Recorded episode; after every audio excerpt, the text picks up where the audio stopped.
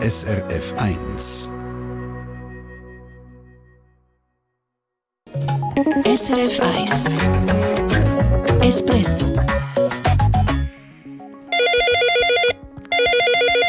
Ja, wenn das Telefon läutet und Ihnen jemand eine dramatische Story auftischt und dringend Geld braucht, dann heisst es aufpassen. Mit sogenannten Schockanrufen scheffeln Gauner unterdessen so viel Geld wie mit keinem anderen Telefonbetrug. Und wenn Sie Fleischersatz hören und dann die Nase rümpfen, vielleicht überzeugt Sie ja den Testsieger von der Kassensturzdegustation. Man kann es gut würzen oder auch in, in einem Soßengericht verwenden. Lobt ein Jurymitglied. Welches fähige Schnetzler überzeugt und wo es Abstrich gibt, ein später. Ja, die Schocktelefon. In der Leitung ist eine angebliche Polizistin, ein falscher Staatsanwalt oder ein Fake-Doktor und der tischt seinem Opfer eine hochdramatische Geschichte auf. Der Sohn oder die Enkeltochter sind in einen Unfall verwickelt, zum Beispiel, erzählt der Alexander Renner von der Kantonspolizei Zürich, wo schweizweit am meisten mit dem Problem zu tun hat. Man hört meistens dann im Hintergrund eine Person brüllen, äh, ganz verzweifelt und die Angerufenen, die sind dann schockiert und äh, fast zu allem bereit. Ja, und eben dann auch bereit, um den Betrüger Tausende oder sogar Zehntausende von Franken Bargeld zu zahlen, um ihren Angehörigen zu helfen. Kein neues Phänomen, wir haben da auch schon darüber berichtet und die Polizei warnt ja schon seit mehreren Monaten vor dieser Masche. Aber Trotz allen Warnungen sind die Schockanrufe unterdessen eben die Telefonbetrugsmaschen geworden, wo die Kriminellen am meisten damit verdienen. Peter Fritsche. Die Zahlen sind eindrücklich. Über 3000 Mal haben die Gauner letztes Jahr allein im Kanton Zürich probiert, Leute am Telefon übers Ohr zu hauen. Über 100 Mal ist es ihnen gelungen, zum jemanden reinzuleimen. Zusammenzählt, rund 7 Millionen Franken haben sie einen Opfer aus der Tasche gezogen. Ein grosser Teil davon eben mit so Schocktelefon. Der Alexander Renner von der Kantonspolizei Zürich schätzt, dass es schweizweit gut 14 Millionen Franken sind. Ein Haufen Geld, gestohlen vor allem bei älteren Leuten. Die Täter die suchen sich Nummern aus den Telefonbüchern zusammen, wo halt ähm, Namen drinstehen von Personen, die ein bisschen, bisschen älteren Jahrgangs sind. Namen wie Fritz oder Hedi zum Beispiel. Täter suchen aber auch gezielt nach Leuten, die am Namen an wahrscheinlich nicht gut Deutsch können, um dort ihre Drama-Story auftischen. Aber ihre Erfahrung zeige, sagt Alexander Renner, dass niemand sicher ist vor den Betrüger. Die Geschichten sind so ausgeklügelt und die Täter gehen so perfid vor und dreist und äh, setzen die Opfer unter Druck, dass das eben wirklich allen oder sehr vielen Leuten kann passieren Also man darf nicht denken, mir kann das nicht passieren. Perfid, weil Betrüger unter anderem auch Telefonnummern fälschen, die auf dem Display erscheint. Zum Beispiel das 117, also die offizielle Nummer vom Polizeinotruf. Die einen Betrüger sagen dann auch, sagen, ja, sie können uns auch gerne wieder zurückrufen, äh, wenn sie uns nicht trauen. Und die einen Personen versuchen das. Wenn man aber den Anruf nicht selber beendet und wieder selber das 117 einstellt, zum Zurückfragen, dann ist man wieder mit dem Betrüger verbunden. Und da sind wir schon mal bei einem wichtigen Tipp. Ja nie zurückrufen mit den Rückruftasten oder mit der Nummer, die es einem im Handy der Anrufliste anzeigt immer abhängen und das 117 zum Beispiel neu einstellen. Dann merkt man wahrscheinlich schnell, dass etwas krumm ist. Und was sich auch lohnt, läuten Sie doch den Angehörigen direkt an, die angeblich in der Tinte sitzen. Oder erzählen Sie es jemandem aus Ihrem Bekanntenkreis. Auch das probieren Gauner natürlich zu verhindern. Und sie verzapfen einem etwas von Ja nicht erzählen, keine Zeit verlieren, schnell machen und das Geld holen.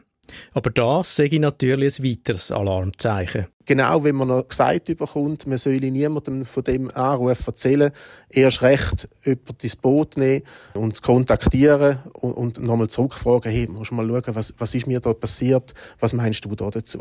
Und sowieso, kein Polizist, keine Behörde, keine Ärztin würde je nach einem Unfall oder bei einem anderen gröberen Problem zuerst einmal Geld verlangen.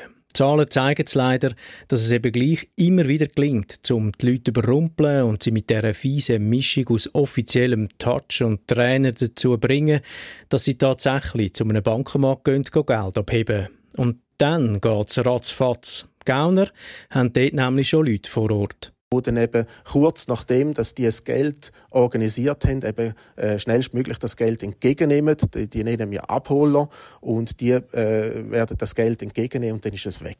Es ist zwar auch schon vorgekommen, dass die Polizei so Kriminelle in flagranti oder auch später verwünscht hat. In vielen Fällen sind sie aber davon gekommen. So oder so, bei den Polizeianzeigen sollte man so Geschichten immer, sagt Alexander Renner. Leider macht es nicht jede und jede. Manchmal ist es peinlich und sie schämen sich, dass gerade sie übers Ohr gehauen worden sind. Und damit es gar nicht so weit kommt, könnte mir das Thema ja vielleicht gerade beim nächsten Treffen mit den Eltern oder mit Freundinnen und Freunden ansprechen. Und so möglichst viele Leute von diesen Betrugsversuchen äh, wissen und hellhörig werden, wenn einmal jemand komisch anläutet. Sind Sie also vorsichtig und kritisch, wenn das Telefon läutet und Ihnen jemand aus heiterem Himmel eine dramatische Geschichte auftischt? Und wenn es tatsächlich ein Betrugsversuch ist, wenn es gehört, machen Sie wirklich eine Anzeige. Nur so können Sie mithelfen, um diesen Gauner ihr Geschäft zu vermeisen. Die Kantonspolizei Zürich die hat übrigens eine eigene Internetseite eingerichtet mit einem Haufen weiteren Tipps und Infos rund um Telefonbetrügereien www.telefonbetrug.ch ist für alle interessant, nicht nur für uns Zürcherinnen und Zürcher. Viertel ab acht war es, Espresso, das Konsumentenmagazin auf SRF 1. Wir sollten weniger Fleisch essen. So predigen Umwelt- und Tierschutzorganisationen seit Jahren. Die Fleischproduktion die ist sehr CO2-intensiv, brauche viel Land, viel Wasser und so weiter. Und je nachdem, von wo das Fleisch kommt, sehe es auch beim Tierwohl schlimm aus. Immer mehr Menschen in der Schweiz nehmen sich das zu Herzen. Es gibt darum immer mehr Vegetarier und Veganerinnen. Das zeigen die Zahlen von der Interessensorganisation Swissweg. Letztes Jahr haben 6% der Leute bei uns im Land gesagt, dass sie kein Fleisch essen. Ja, und weil die Gruppe wächst, gibt es auch immer mehr Fleischersatzprodukte. Das fällt Ihnen vermutlich auch beim Posten auf. Ich bin da manchmal ein bisschen ratlos. Welche sind jetzt gut, welche schmecken nach nichts und haben keinen Biss. Ja, und das schauen wir uns jetzt an. Der Kassensturz hat nämlich elf Fegigeschnetzelte degustieren und mein Kollege Stefan Wüthrich hat mir gesagt, da haben ein paar ziemlich unten müssen. Ja, von diesen elf Produkten haben also lange nicht alle überzeugt. Und zwar einerseits, weil sie geschmacklich nicht gut angekommen sind, aber eben auch von der Textur her, also weil sie sich im Maul nicht so angenehm angefühlt haben. Das hat dann in der Degustation zum Beispiel so getönt. Also es hat mich so ein bisschen an Tierfutter erinnert. Mega penetranter so Gemüsebouillon-Geschmack. Und auch in der Konsistenz war es so recht bröckelig und, und eher so leicht trocken. Für mich ist das nicht ganz genau die Idee von ein geschnetzeltes. Das ist dann auch in der, in der Konsistenz sehr äh, ja, unangenehm, körnig, griesig. Und da sehen sich jetzt natürlich all die bestätigen, die so Ersatzprodukte für Fleisch sowieso ein Kabis finden. Dabei, es sind ja nicht einfach alle durchgefallen. Nein, gar nicht. Im Gegenteil, es hat äh, Produkte dabei gehabt, die in der Kassensturzdegustation sehr gut angekommen sind. Es sind vor allem die Angebote, die geschmacklich neutral sind, die also nicht einen wahnsinnigen Eigengeschmack haben. Der Testsieger, das dürfen wir an dieser Stelle schon verraten, das ist ein Produkt vom Coop, Yolo Filet, soll eben eine Alternative für Poulet geschnetzelt sein. Ich finde, das kann man gut einsetzen, man kann es gut würzen oder auch in, in einem Soßengericht verwenden. Oder zum Beispiel, was ich mir aufgeschrieben habe, ist, ähm, für irgendwie, wenn man selber Kebab daheim macht oder so, kann ich mir das auch gut vorstellen. So sagt der Spitzenkoch Noah Bachhofen und auch seine Berufskollegin Selin Meyer meint, das überzeugt einerseits in der Textur und eben auch im Geschmack.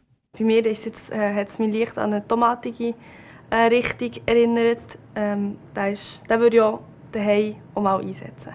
Also da gibt es Hersteller, die ihre Sache schon ziemlich gut machen und eben es hat nicht nur den Geschmack von diesen veganen und vegetarischen Geschnetzelten zählt in dem Test, sondern auch Textur, also der Biss, wie sich im Maul anfühlt. Ja, und wie fest das ins Gewicht fällt, da sind sich die Expertinnen und Experten nicht ganz einig. Die einen haben gefunden, vor allem der Geschmack sei entscheidend. Der Spitzenkoch Niklas Schneider meint aber, nein, das Gefühl beim Biss sei mindestens so wichtig. Man esse so eine Fegi geschnetzeltes ja kaum einfach pur. Meistens hast du irgendwie noch Soße dran oder so, wo relativ viel Geschmack kannst reinbringen Das ist meistens das, wo ich ein bisschen suche in der vegetarischen Küche, dass du etwas hast, wo ein ähnlichen Biss gibt wie, wie das Fleisch zum Beispiel. Also, heute Abend im Kassensturz grosse, fegig geschnetzelte Degustation, das dann ab 5 ab 9 auf SRF 1. Und übrigens, man kann so Fleischersatz selber machen, wie es geht, auch das zeigen die Fernsehkolleginnen heute Abend. Und Stefan, du bist ja vor ein paar Jahren für uns mal bei den Leuten von Planted hineinschauen, wie sie das Ersatzfleisch produzieren, wo die noch ganz am Anfang gestanden sind. Ja, das ist äh, vor vier Jahren. Die haben dort noch quasi in einem Hinterzimmer von der ETH ihres Erbsenpoulet produziert. Äh, das hat dort noch kaum jemand kennt. Äh, sie haben dort gesagt, sie wollen die Welt retten mit Fleisch aus Pflanzen. Das habe ich dann ein bisschen großspurig gefunden, aber einer von den Erfindern hat mir dann gesagt, auf der Welt werden fast 70 Milliarden Nutztiere pro Jahr aufgezogen und gefüttert und geschlachtet. Und jetzt baut man für 70 Milliarden Tiere Nahrungsmittel an und noch für bald 10 Milliarden Menschen. Also wenn wir das Fleisch ein bisschen ersetzen können, dann ja, löst man wirklich viele Probleme, weil man viel Land kann einsparen kann, wo man für Futtermittel verschwendet. Ja. Ja, und die Botschaft ist offenbar angekommen. Heute sind sie ja bei den Grossverteilern mit mehreren Produkten in der Gestell, neben natürlich vielen anderen Produkten auch, die in den letzten paar Jahren auf den Markt gekommen sind. Es haben auch noch andere gemerkt, dass man mit Fleischersatz auch ein gutes Geschäft machen kann. Ja, und wie die mal im ganz kleinen Rahmen, fast noch hobbymäßig, den Planted Fleischersatz produziert haben, wir haben die Reportage nochmal vorgeholt srf.ch-espresso. SRF 1 Espresso Eine Sendung von SRF 1. Mehr Informationen und Podcasts auf srf1.ch.